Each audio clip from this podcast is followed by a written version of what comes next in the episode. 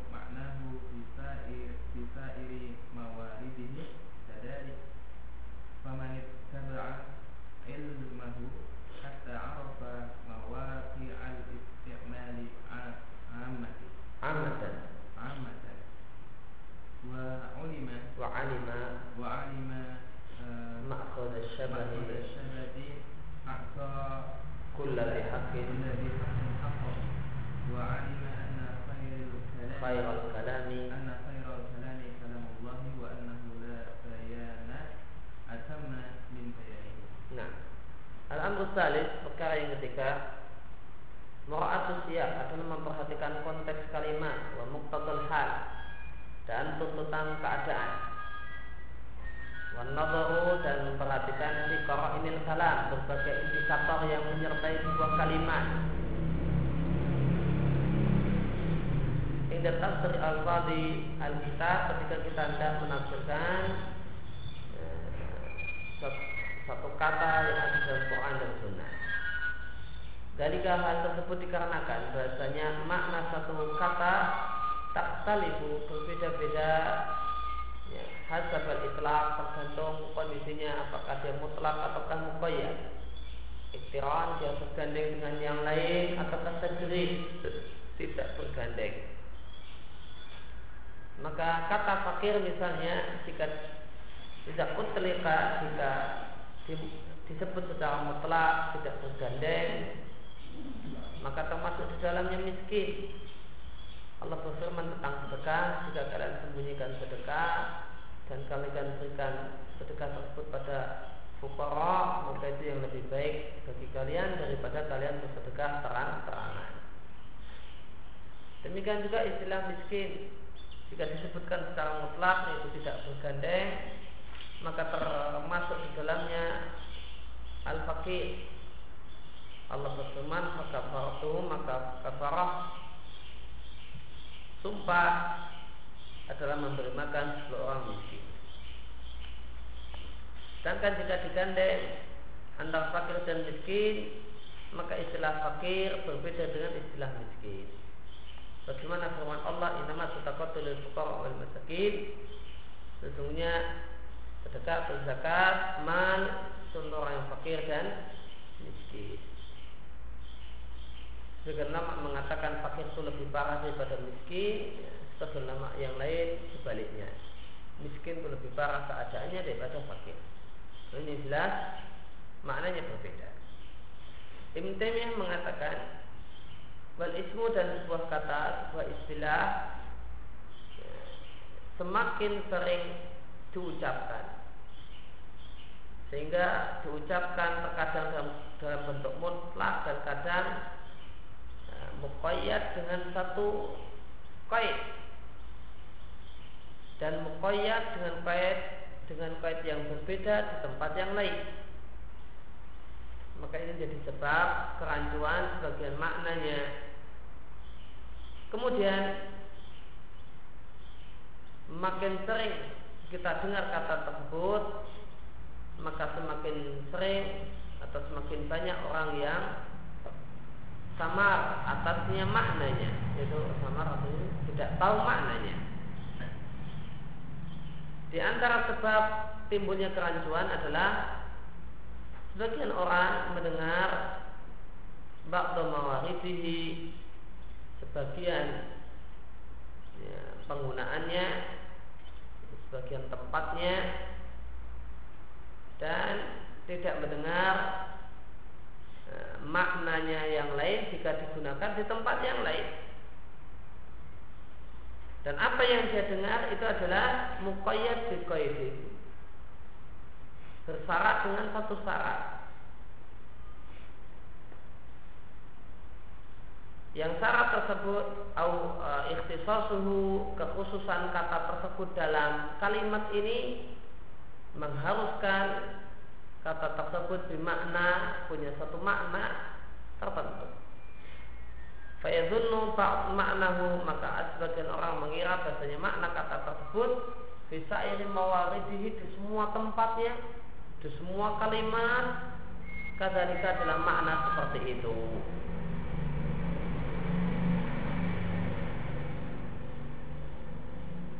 Maka siapa yang itaba ilmu mengikuti ilmunya sehingga dia mengetahui tempat-tempat penggunaan suatu kata. Dia mengetahuinya amatan secara umum atau ya, dalam jumlah yang banyak sehingga dia mengetahui makhudah syabahi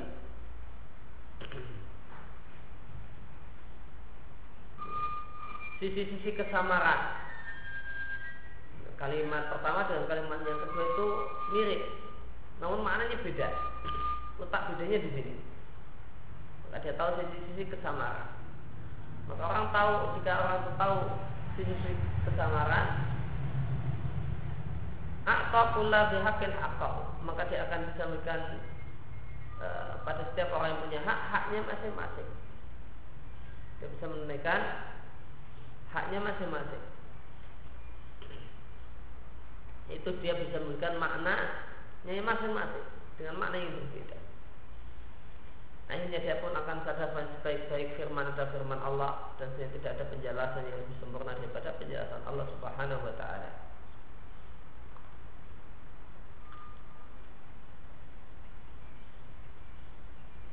Rezeki.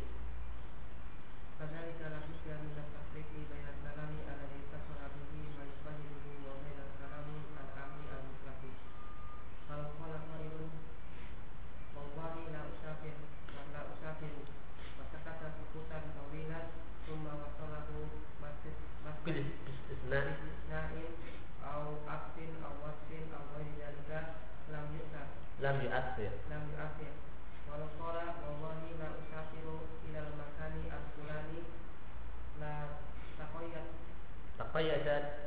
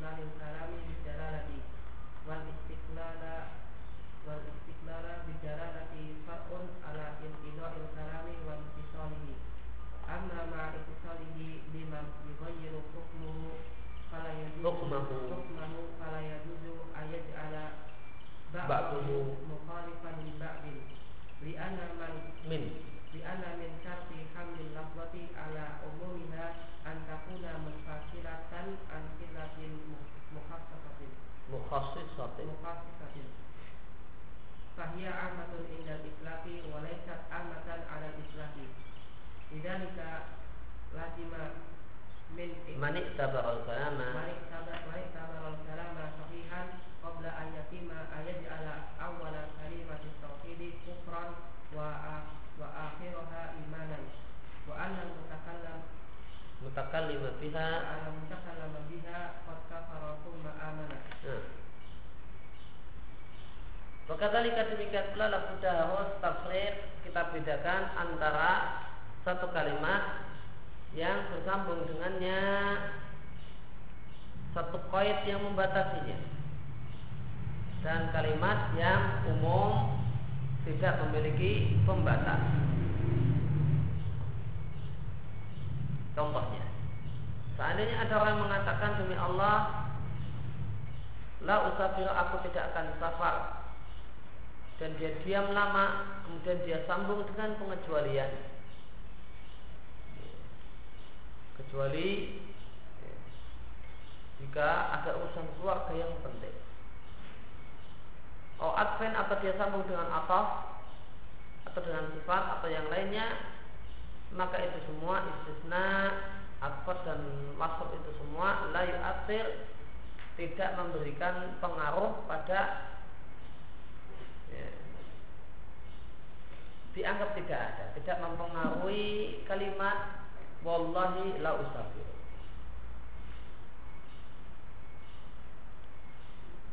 Mungkin ada contoh kalam yang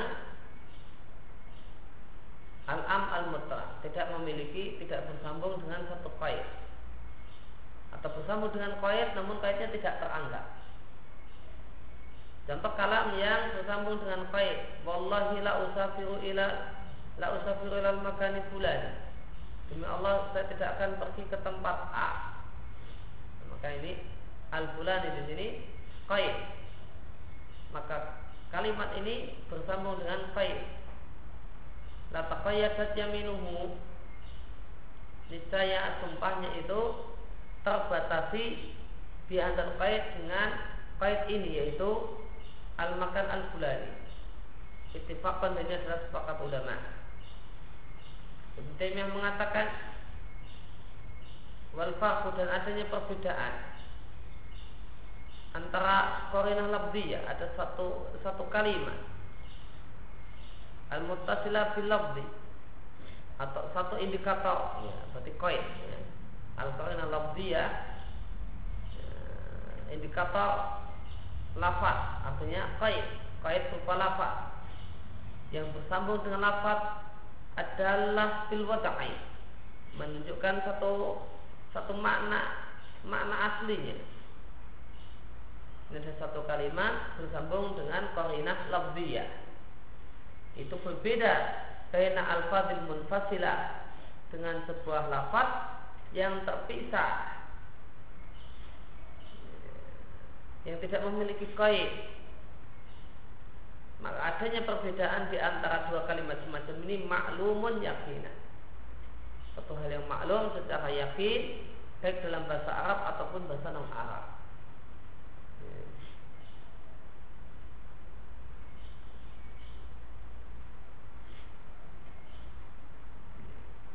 saya akan pergi. Dalam bahasa Indonesia pun berbeda. Kalimat yang berkait dan kalimat tidak berkait bagaimana beliau? Dalam bahasa Aceh sama aja. Saya akan pergi. Saya akan pergi ke tempat A. Itu beda.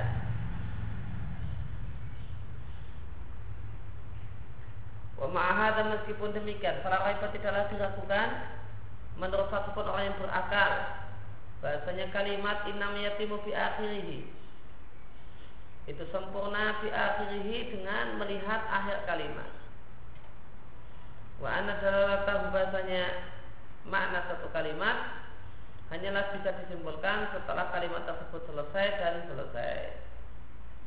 Dan tidak boleh awal kalimat ayat guna jalan menunjukkan satu makna tuna akhirihi yang itu berbeda dengan akhir kalimat.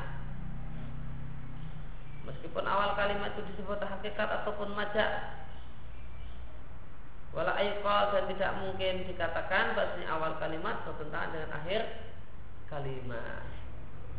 Tidak mungkin kita katakan la ilaha itu kekafiran dan illallah itu iman.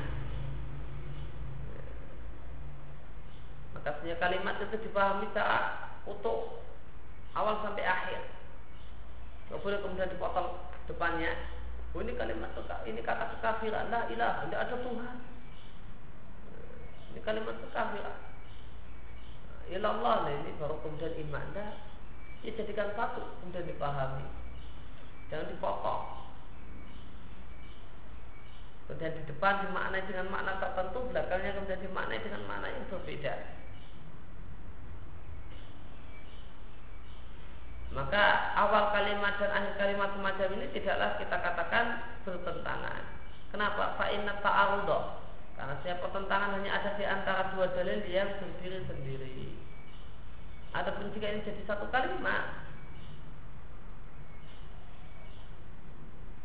ya, maka satu kali satu bagian dan yang lain saling menjelaskan. Orang tidak bisa mengatakan ini insan khusrin semua manusia. Jadi berarti bertentangan. Bila di lupa ada pengecualian? Katanya semua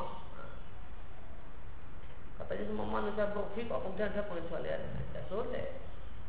Dibaca dulu sampai selesai nah, Baru disimpulkan. Gak boleh bagian depan Depan kalimat? Ya, Dimaknai satu makna Bagian belakangnya dianggap bertentangan.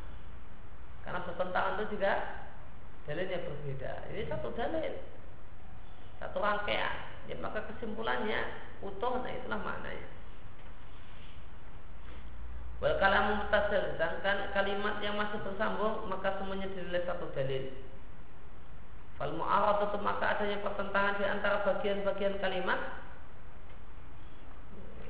Maka itu sama saja kal mu'aradatu sebagaimana pertentangan antara sebagian-bagian nama-nama yang double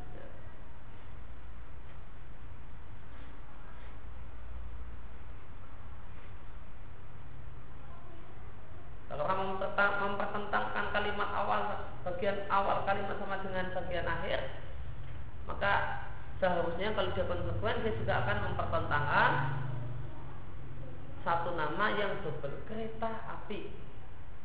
Oh, kereta ini bukan api, gimana sih kok kereta api? Harusnya dia pertentangkan. Oh, api itu ini, kereta itu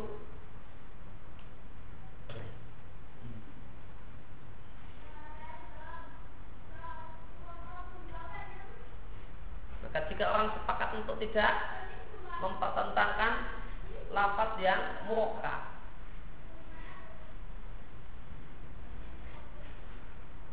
maka hendaklah dia tidak mempertentangkan satu kalimat awal kalimat dan akhir kalimat.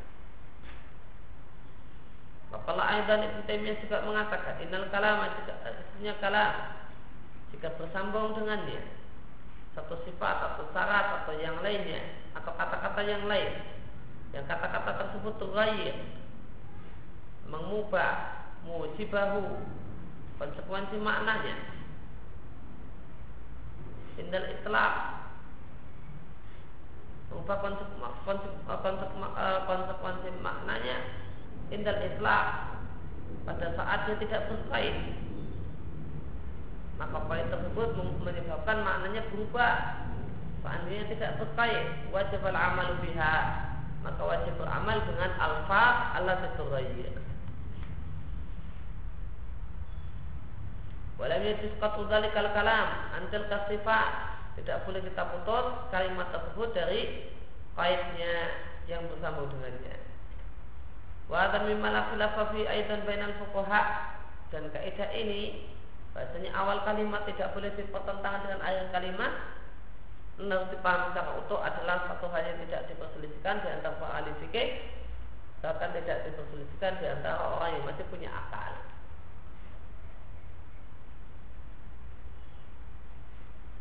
Walah maka berdasarkan kaidah ini maka dibangunlah semua hukum-hukum yang berkaitan dengan perkataan mukallaf kaitan dengan ibadah muamalah misal wakaf wasiat dan ya, ikrar dan pengakuan. Mengaku kalau masih punya utang dengan si A dan si B atau misalnya.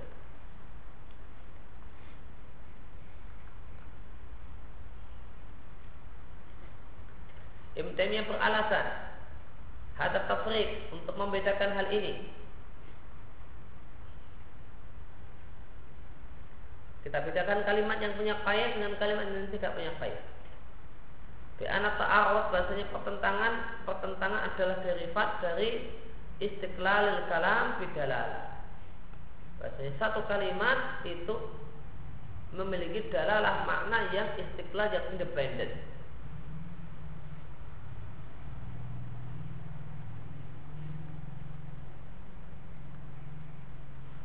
Yang namanya pertentangan itu hanya akan ada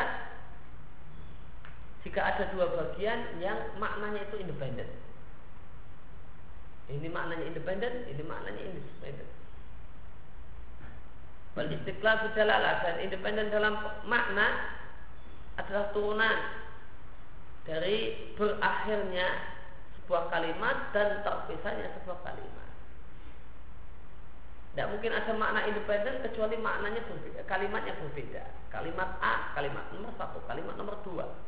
Maka kalimat nomor satu maknanya demikian secara independen. Kalimat nomor dua maknanya demikian dan itu independen. Amma ma'ati salihi bima yughayyiru hukmah. Adapun jika sebuah kalam itu bersambung dengan sesuatu yang mengubah hukumnya, yang mengubah faedahnya, mengubah kandungan maknanya, maka tidak boleh kita jadikan sebagian yang menyelisih sebagian yang lain. Jika kalimatnya itu bersambung, Inna khusun ilal ladina aman Tidak boleh Kita jadikan sebagiannya menjadi sebagian yang lain Lihat, Karena di antara syarat Menafsirkan satu kata Eh, dengan eh, dengan makna uh, umum adalah ketika kata tersebut berpisah dari sambungan yang mengkhususkannya.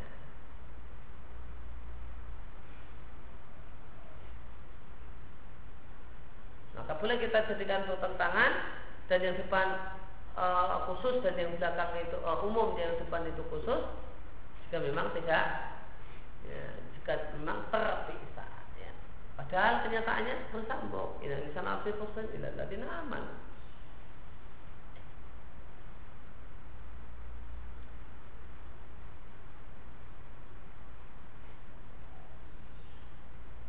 Faya amatun ingdal itlaq. Maka kalimat innal insana lafi khusrin misalnya itu maknanya adalah umum ingdal itlaq. Seandainya tidak ada sambungan ila ladina amanu.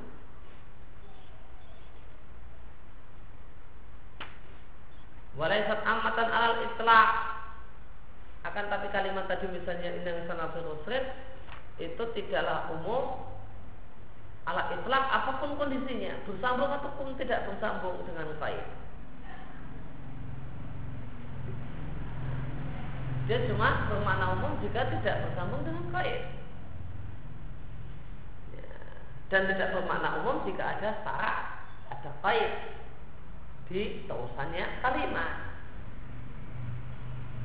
maka dia tidak bersifat umum alat itlak secara mutlak dalam semua kondisi dia cuma bermakna umum dalam kondisi tertentu yaitu ketika tidak ada sambungan penjelas di terusannya kalimat dan ayat. Lidzalika oleh karena itu lazim konsekuensi orang yang menganggap bahasanya satu kalimat itu sudah kalimat yang sah sebelum sempurna, sebelum selesai, maka konsekuensinya dia haruslah menetapkan bahasanya awal satu bahasanya awal kalimat tauhid yaitu la ilaha illallah adalah kekafiran dan akhir kalimat tauhid yaitu la ilaha illallah adalah iman. Artinya orang yang mengucapkan la ilaha illallah kafir dulu kemudian beriman. Ini bantahan untuk orang mengatakan bahasa kalimat itu telah sempurna sebelum selesai. Sudah sempurna sebelum selesai. Berarti kalimat tauhid la ilaha illallah la ilahanya kufur illallahnya iman. Berarti orang mengucapkannya kafir kemudian iman. Itu tidak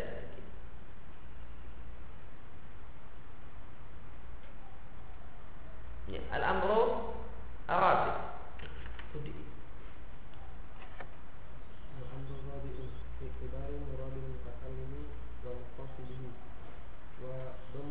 Dhammu Wa ya, wa dhammu nadhiri Wa dhammu nadhiri ila nadhirihi Wa hadha Qadar ja'id. Qadrun zaidun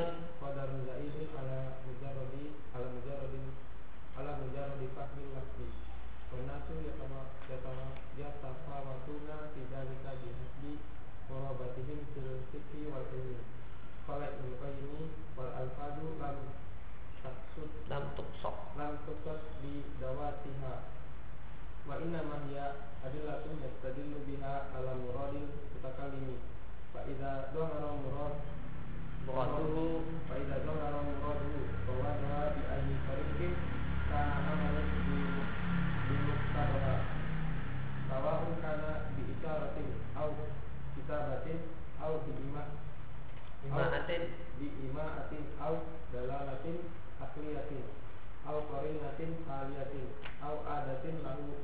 mutaridatun mutaridatin la yaqulu biha.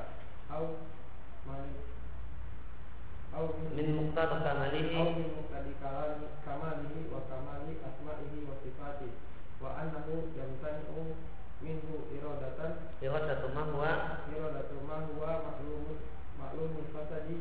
Wa tarki iradati ma huwa mutayakkinu mutayaqqanun mutayaqqanun maslahatuhu wa it wa annahu yustadillu ala yustadallu ala wa annahu yustadallu ala iradatihi bi nadirihi bi iradati nadirihi wa mislu wa mithlihi wa mislihi wa shibhihi. wa sibhihi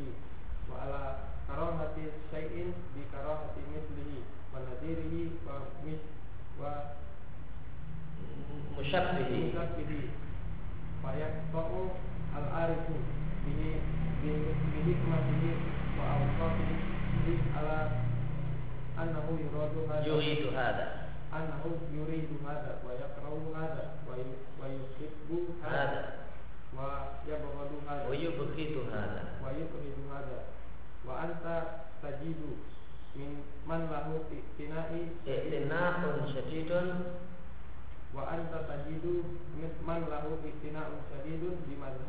yuhibbu hadha hadha wa yabghadu hadha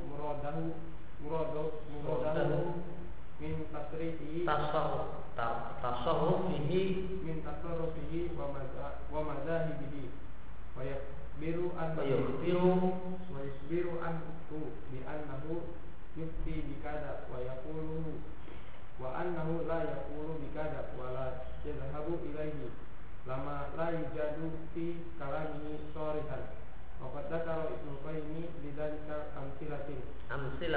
amsilatun Ada, eh, Amsilatun. wa qad dzakara Ibnu Qayyim bidzalika amsilatan famin dzalika qawlu famin dzalika qawli rahimahullah wa anta idza ta'ammalta qawlahu ta'ala innahu laqur'anun karim fi kitabin maknun la yamassuhu illa mutahharun wajadta al-ayata min adhar adillati ala nubuwwati nabi sallallahu alaihi wasallam wa anna hadzal qur'ana ja'a min indillah wa anna alladhina wa anna alladhi ja'a bihi ruhul mutahhar Ruhun ruhun mutahharun fama li arwah li arwah fi al khabithati alaihi sabila Sabilun.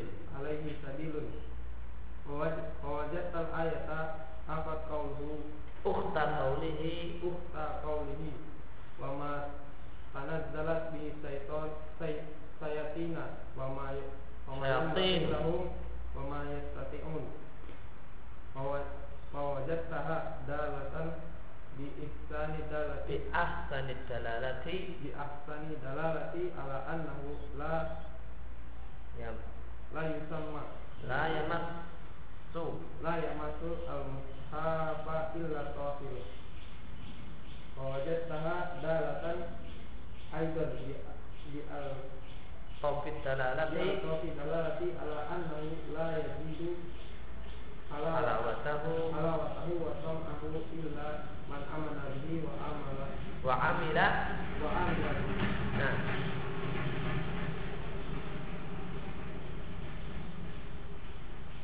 Poin yang keempat adalah memperhatikan maksud pembicara dan maksudnya dan menggabungkan kalimat yang semisal dengan yang semisal. Dan ini memperhatikan maksud pembicara itu adalah satu kadar yang lebih tinggi daripada semata-mata memahami lafaz.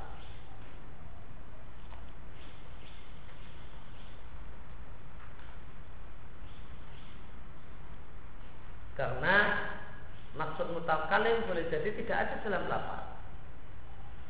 Dan manusia bertingkat-tingkat dalam masalah ini biasa bimaratibihim bagaimana tingkatan mereka dalam pemahaman dan dalam ilmu. Di antara yang menunjukkan kalau pemahaman orang bertingkat-tingkat, ya dulu lidzalika footnote. Dalil hal tersebut adalah perkataan Ali bin Abi Thalib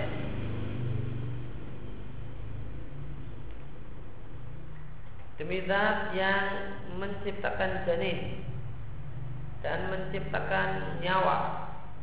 Ma'indana kami tidak punya saya tidak punya ilmu khusus dari Nabi. Ila masul Quran. Kami tidak punya ilmu kecuali Quran. Ila paman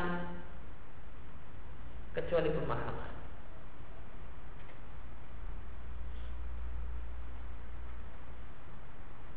Yuk rajulnya seseorang itu mendapatkannya fi kitabih untuk memahami Al-Quran. Maka saya tidak punya ilmu khusus kecuali pemahaman saya terhadap Al-Quran. Pada guru saya dengan Al-Quran. Wa ma fi sahifah dan apa yang ada dalam lembaran-lembaran ini.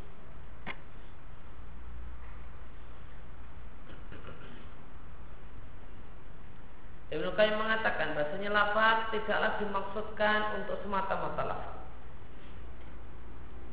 Itu hanya sekedar penunjuk yang kita gunakan untuk mengetahui apa maksud pembicaraan. Maka jika kita telah tahu muradu maksudnya dan telah jelas apa maksudnya, biayatarikan karena dengan cara apa pun maka hendaklah kita beramal dengan konsekuensi dari maksud yang telah kita ketahui. Maka maksud ini bisa maksud seorang pembicara bisa diketahui dengan isyarat. Bisa diketahui dengan tulisan. Dia punya tulisan semacam itu. Dia punya tulisan semacam ini sehingga maknanya adalah seperti itu. Lebih iman atau dengan isyarat bahasa tubuhnya menunjukkan kalau dilihat kalimatnya saja, kalau kalimatnya ditulis maknanya baik-baik saja. Uh, melihat dia cara gaya dia mengucapkan ngecek, ya. melihat senyumnya, melihat matanya, kalimat tadi jadi mengejek maknanya. Padahal kalau cuma kalimat tersebut, kalau cuma dilihat, maknanya tidak ada yang bermasalah. Kalau dalalah akliyah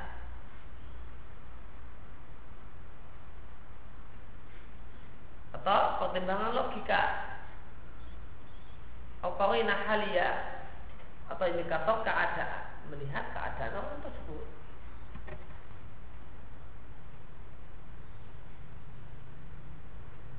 Dan karena itu maka orang yang diketahui komitmen dengan sunnah diketahui komitmen dengan al-haq dan diketahui secara yakin dia adalah talibul haq maka ketika dia punya perkataan yang bermakna ganda maka kita carikan udur maka kita katakan mungkin maksudnya adalah demikian.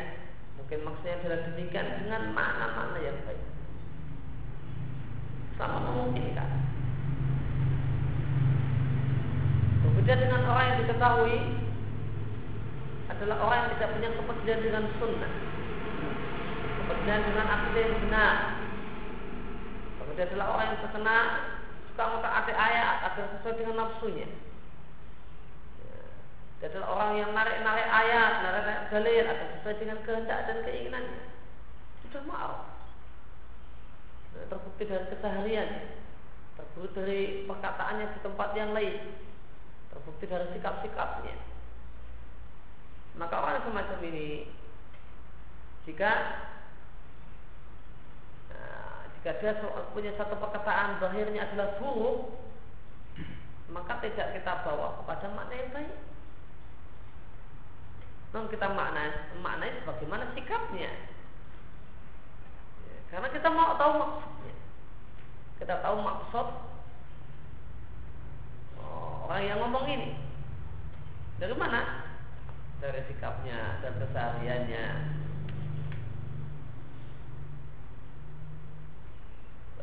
Kita tahu dari betapa bencinya dia dengan sunnah, betapa bencinya dia dengan tauhid, maka ketika dia punya kalimat yang zahirnya itu tidak benar, ya kita maknai dengan makna zahirnya.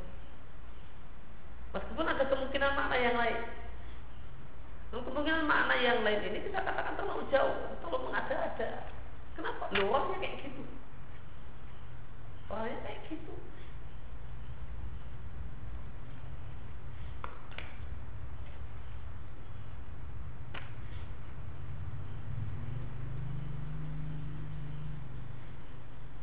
Oh adatin atau kita ketahui maksudnya dengan kebiasaannya.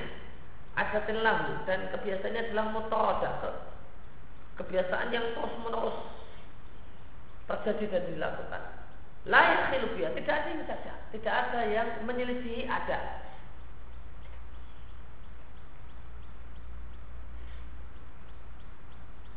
Kita ketahui dia punya kebiasaan. Adatnya adalah benci dengan sunnah, benci dengan dakwah tauhid, itu ada. Tidak pernah sekalipun. Dia punya pembelaan terhadap dakwah tauhid. Itu biasa, belum pernah sekali dia keluar dari adatnya, dia khilu dia. Dia punya satu perkataan yang boleh jadi perkataan tersebut maknanya 50-50 makna baik dan makna buruk maka apa yang kita lakukan? Kita maknai dengan mana buruk. Apa alasannya? Ada kebiasaan dia.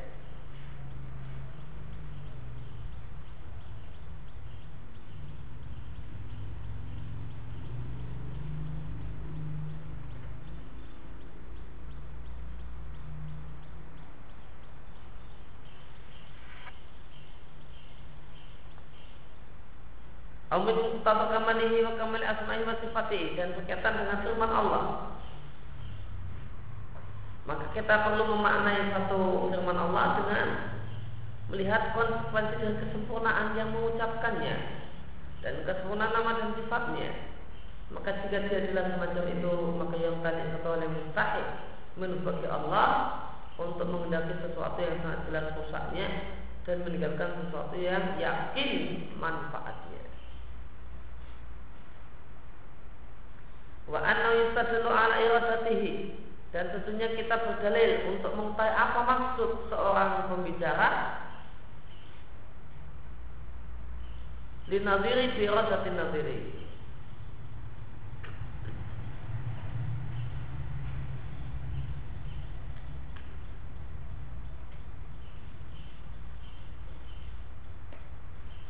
Maksudnya untuk satu satu jenis kalimat biro dan nabiri dengan makna dia di kalimat yang semisal di tempat yang lain.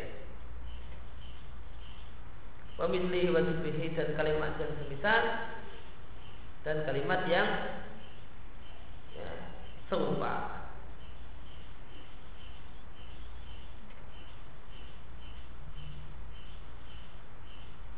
Misal itu adalah keserupaan dalam semua sisi. Syibah itu keserupaan dalam sebagian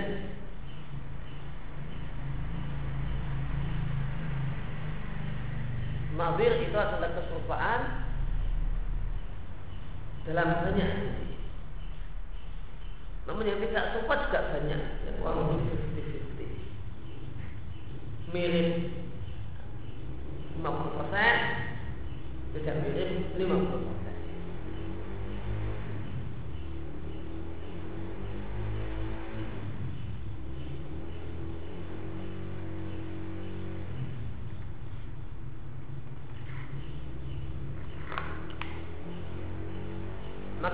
bisa memastikan kalau hati syekh dia benci suatu hal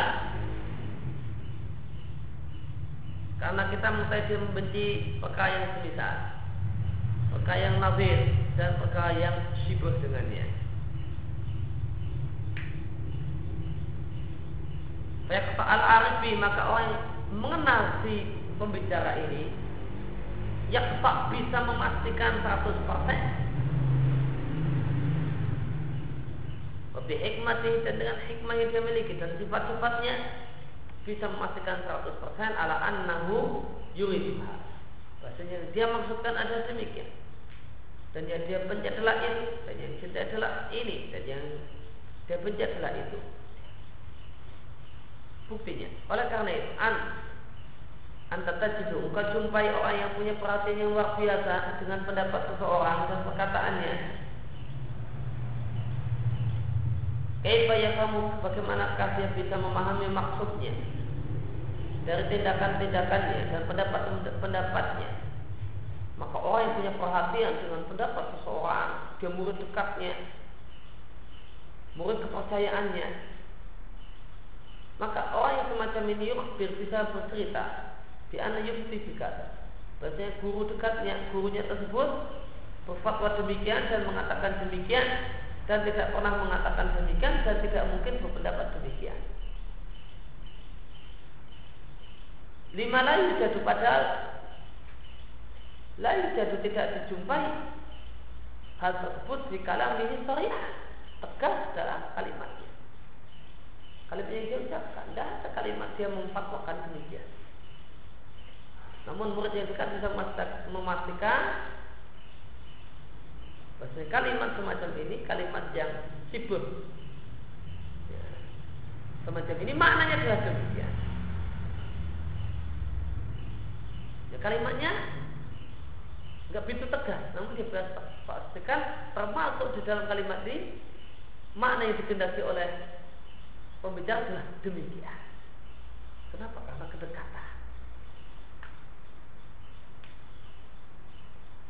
Dan Ibnu Qayyim menyebutkan hal tersebut beberapa contoh di antara firman Allah Taala. Jika engkau renungkan firman Allah, ya dia adalah Quran yang mulia. Di kitab maknun dalam catatan yang disembunyikan. La masuk ilal mutahharun tidak disentuh oleh orang-orang kecuali orang-orang yang suci maka engkau jumpai ayat ini min azharil adillah ada termasuk dari yang paling jelas menunjukkan kenabian Nabi kita Muhammad Sallallahu Alaihi Wasallam. Dan sesungguhnya Al-Quran datang dari sisi Allah. Dan sesungguhnya yang datang membawa Al-Quran adalah roh yang suci yaitu Jibril. Wa malil arwa al khabisa arwa al khabisa itu maknanya setan. Wa malil arwa al khabisa alaihi sabil dan tidak ada jalan bagi setan untuk mengganggunya, untuk menipunya dalam Setan datang kepada Nabi mengatakan itu adalah wahyu dari Allah padahal bukan. Dan kejumpai ayat di atas adalah bersaudara dengan ayat berikut ini. Pematana zalat fi dan tidaklah Al-Quran itu turun dibawa oleh setan karena tidak sepatutnya bagi setan turun membawa Al-Quran bahkan bahwa yastati'un setan tidak bakalan mampu untuk turun membawa Al-Quran.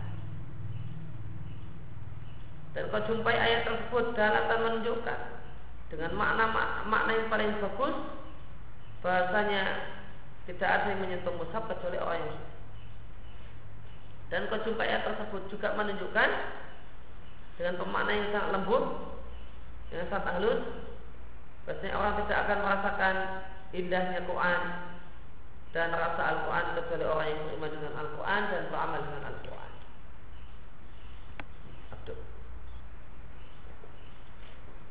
Mustaraku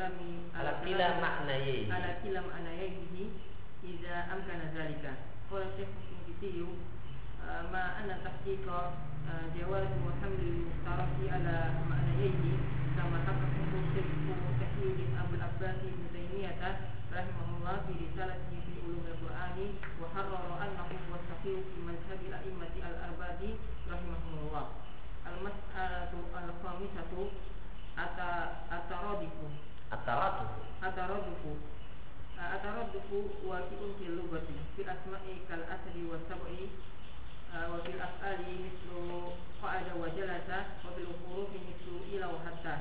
Qala ibn qayyim fal asma'u asdalatu ala musamma wahidun naw'ani ala musamma wahidin naw'ani ahaduhuma ayadul alaihi bi'tibari zati faqat wa hadza kal hantati wal hintati wal qamhi wal wal burri wa naw'u tsani ayadulla ala zatin wahidin bi'tibari tabayyun sifatiha ka asma'i rabbi ta'ala wa asma'i kalamihi wa asma'i nabiyhi wa asma'i al-yawmil akhir fa hadza an-naw'u mutaradifun bi nisbati li zati tabayyun sifati Awdaha Ibnu Qayyim anna man ankara ankara taraddufa fi fi lughati fa muraduhu an-naw' tsani li'annahu ma min ismaini li musammi li musamma wahidin. li musamma wahidin illa wa bainahuma farqun fi sifati.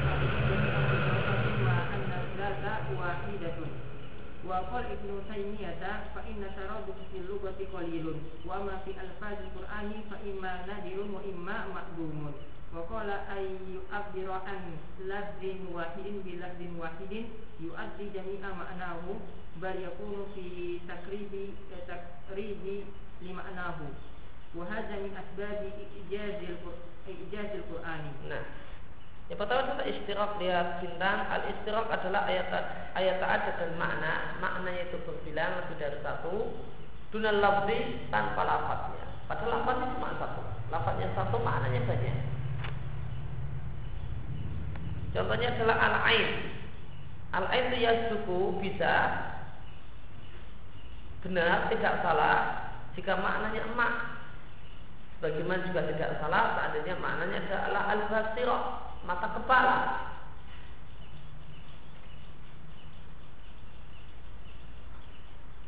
Tidak salah.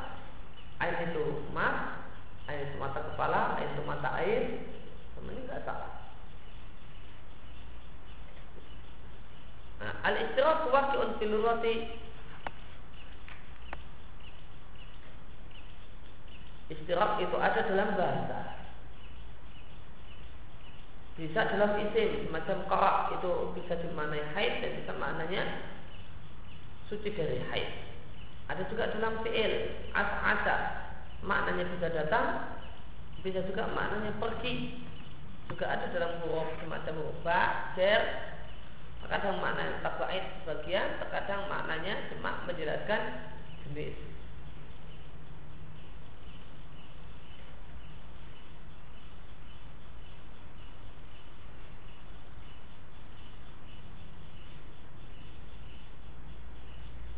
dan kaidah yang sangat penting berkaitan dengan masalah mustarak adalah wajuzu ayuh malal mustaraku ala kila maknayaihi idza amkana dzalika dan boleh menafsirkan satu lafaz mustarak dengan semua maknanya dengan dua maknanya sekaligus jika itu memungkinkan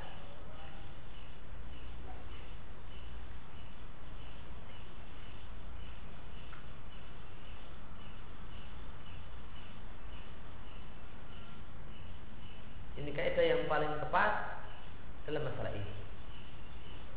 Ada kaidah yang lain yang mengatakan bahwa mustalak itu adalah termasuk mujmal maka tidak bisa ditentukan maknanya kecuali mana yang dimaksudkan kecuali dengan dalil.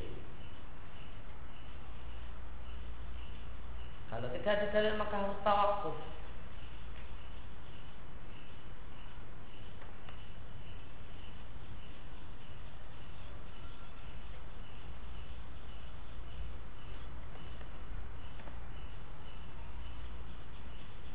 Dan kaidah yang ini uh, mustahab adalah mujmal itu misal dianut oleh banyak ya sebagian ulama muasirin semacam Sa'al Bani dan menurut uh, pendapat ini.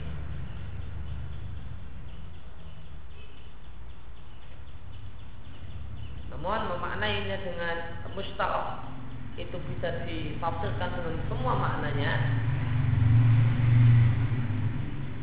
Juga di, dipilih dan diterapkan oleh para ulama muasirin. Ya,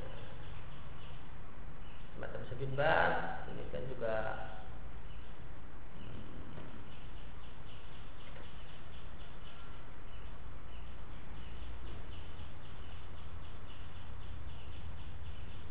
ya Sabdullah Al-Basam di Taudil Ahkam untuk mengetahui pendapat seorang tentang tentang apakah dia menganut ala makna maknayaihi ataukah mustaq itu sama dengan mujmal itu adalah melihat pembahasan tentang makna uh, bolehkah orang yang hadat menyentuh mushaf Quran. Nanti akan kelihatan kaidah seseorang dalam masalah ini. Kaidah seorang ulama adalah masalah ini yaitu tentang makna hadis la suhu ila tohir ini mustaq tohir ini bisa maknanya. Dari hadas besar, hadas kecil atau suci dari akidah yang rusak. Maka kalbani karena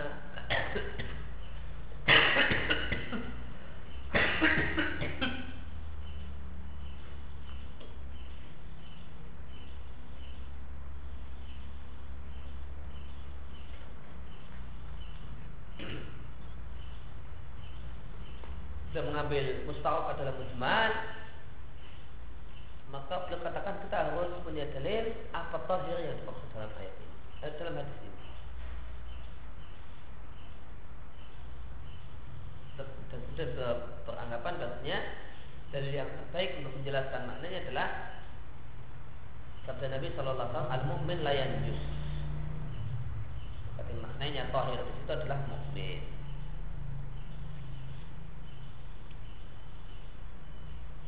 Ini kesimpulannya akan berbeda ketika orang itu punya kaidah yang lain. ketika orang mengambil kaidah semacam yang di sini disebutkan ya juzu ayyuhal mustaf.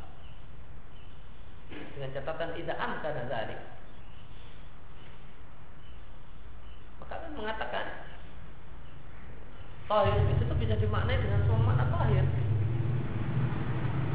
Orang kafir tidak boleh ditukar bagaimana orang yang ada tidak boleh nyentuh atas kecil mushaf seandainya kita maknai dengan semua maknanya tidak bertentangan berarti memungkinkan.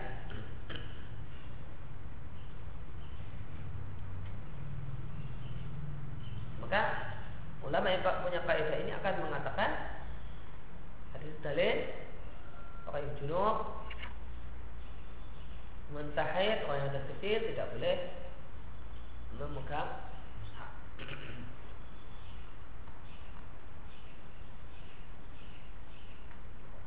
Karena tahir di situ dimaknai dengan semua maknanya. Ini boleh jika memungkinkan. Jika tidak bertentangan.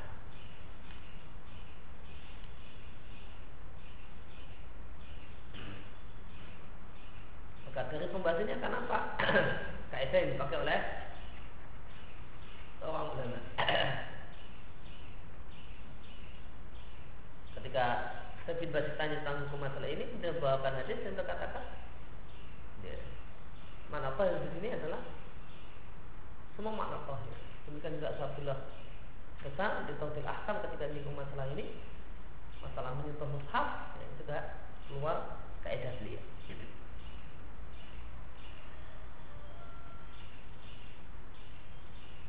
Di antara ulama yang merajihkan kaidah ini masalah e, musyarak ada Safin Kitib dan mengatakan anak tahqiq bahasanya hasil pengkajian dan penelitian menunjukkan jawab bolehnya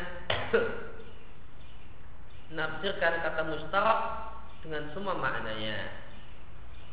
Ini juga hasil penelitian Syekh Taqiyuddin Abdul Abbas Ibnu Taimiyah dalam buku khusus beliau tentang ulumul Quran. Waharara dan beliau e, menegaskan annahu sahih di madhabil a'immatil arba'ah. Ini adalah pendapat yang benar yang dipakai dalam madhab imam yang empat semuanya empat madhab itu pakai kaidah. Ini uh, mustarak yajuz ayyuhmal ala kalam maknai maknai tidak amkana dan dan di antara yang, yang merajihkan kaidah ini adalah Faukani Dinarul Awtab dan mengatakan bahasanya memaknai mustar dengan semua maknanya adalah mazhabun kawi adalah pendapat yang wah.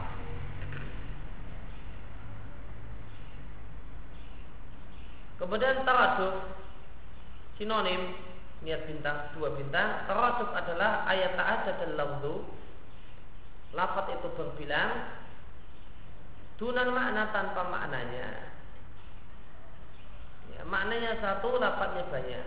Semacam burqamah ya, al musamma bihi bur dan qamah. Yang dimaksudkan adalah al-hab bil ma'ruf satu biji-bijian yang telah dikenal yaitu biji gandum.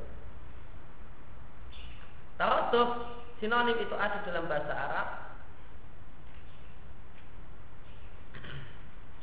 ada dalam isim semacam asad dan sebah. Ada dalam fi'il semacam qa'ada dan jalasa. Ada juga dalam huruf ila dan hatta. Ibnu Qayyim mengatakan beberapa kata yang menunjukkan satu makna itu ada dua macam. Yang pertama kata-kata tersebut menunjukkan pada suatu makna fiktif baridat dengan melihat bendanya saja. Kalau melihat bendanya, maka hintah, komah dan bur itu sinonim. Yang kedua, menunjukkan pada benda yang sama, namun melihat adanya perbedaan sifat semacam nama-nama Allah nama-nama Allah kalau dilihat dari maknanya yang yang makna dari masing-masing nama tersebut menunjukkan sifat Allah yang beda-beda maka dia tidak mu'atif tidak sinonim. Namun bahasanya nama-nama Allah tersebut cuma mengacu pada satu zat yang sama, maka murad. Yang dimaksud dengan Ar-Rahman adalah Allah, yang dimaksud Ar-Rahim adalah Allah, yang dimaksud dengan Ghafur adalah Allah, yang dimaksud Alim adalah Allah, maka muradif kalau dilihat dari mengacu pada satu zat yang sama. Namun kalau Ar-Rahman itu mengandung sifat rahmat, bermakna sifat rahmat. Ghafur itu maknanya memuat mengisyaratkan makna maghfirah. Alim bermakna mengisyaratkan makna ilmu dan ilmu itu beda dengan maghfirah. Beda dengan rahmat. Maka di sini tidak sinonim.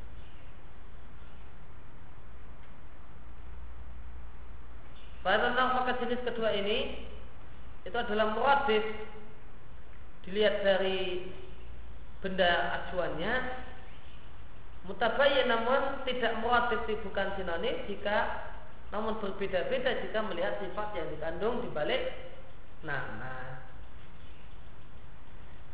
Kemudian Qayyim Audah menjelaskan bahasanya ulama yang mengingkari adanya muradif dalam bahasa Arab maksudnya adalah jenis yang kedua. Yaitu dia dari sisi makna itu tetap beda. Karena ingin menonjolkan satu makna tertentu. Ini sama-sama biji gandum, namun disebut bu, ya. ya. Karena dia dianggap makanan yang terbaik. Dari kata-kata pirun, ya. makanan yang paling baik itu bu. Maka mau dilihat si makna dari itu. Maka disebut bu maka tidak ada sudut pandang yang lain untuk hinta ini. Maka jika dipahami dengan semacam ini maka tidak ada yang buat tidak ada sinonim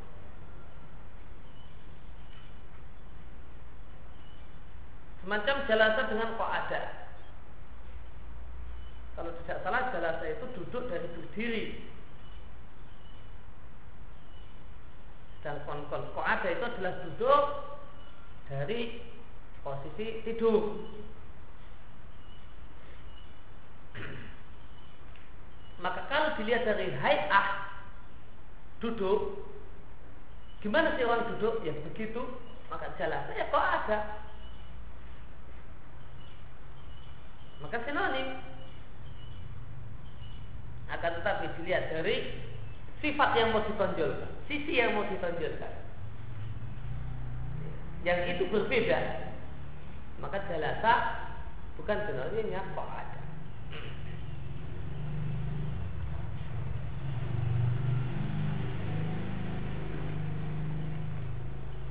Maka ulama mengingkari adanya sinonim dalam bahasa Arab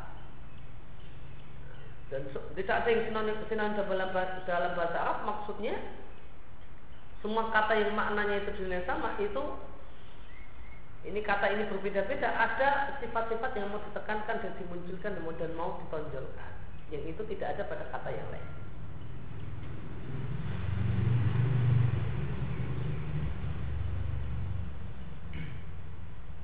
Lianna min ismaili maka tidak ada ada dua kata yang ditujukan satu makna kecuali di antara keduanya ada perbedaan dalam sifat atau nisbah atau kaitan. Ya, dengan benda yang satu yang jadi sasarannya.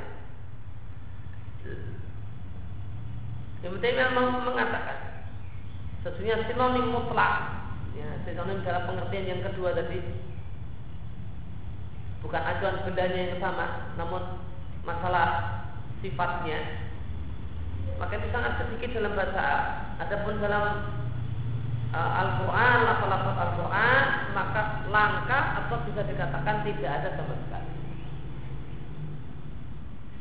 Jadi maksud yang dibahas oleh Ibnu ini adalah motif jenis yang kedua, bukan mengacu pada zat yang sama, bukan masalah acuan yang sama, namun sifat yang ada dalam satu kata. Sifat yang mau ditonjolkan yang ada pada satu kata. Wakallah dan sangat jarang-jarang ayu akbar diungkapkan an lafzin wahid satu lafaz Bilaf dan wahid dengan kata yang sama yang itu bisa menyebabkan menunaikan semua maknanya.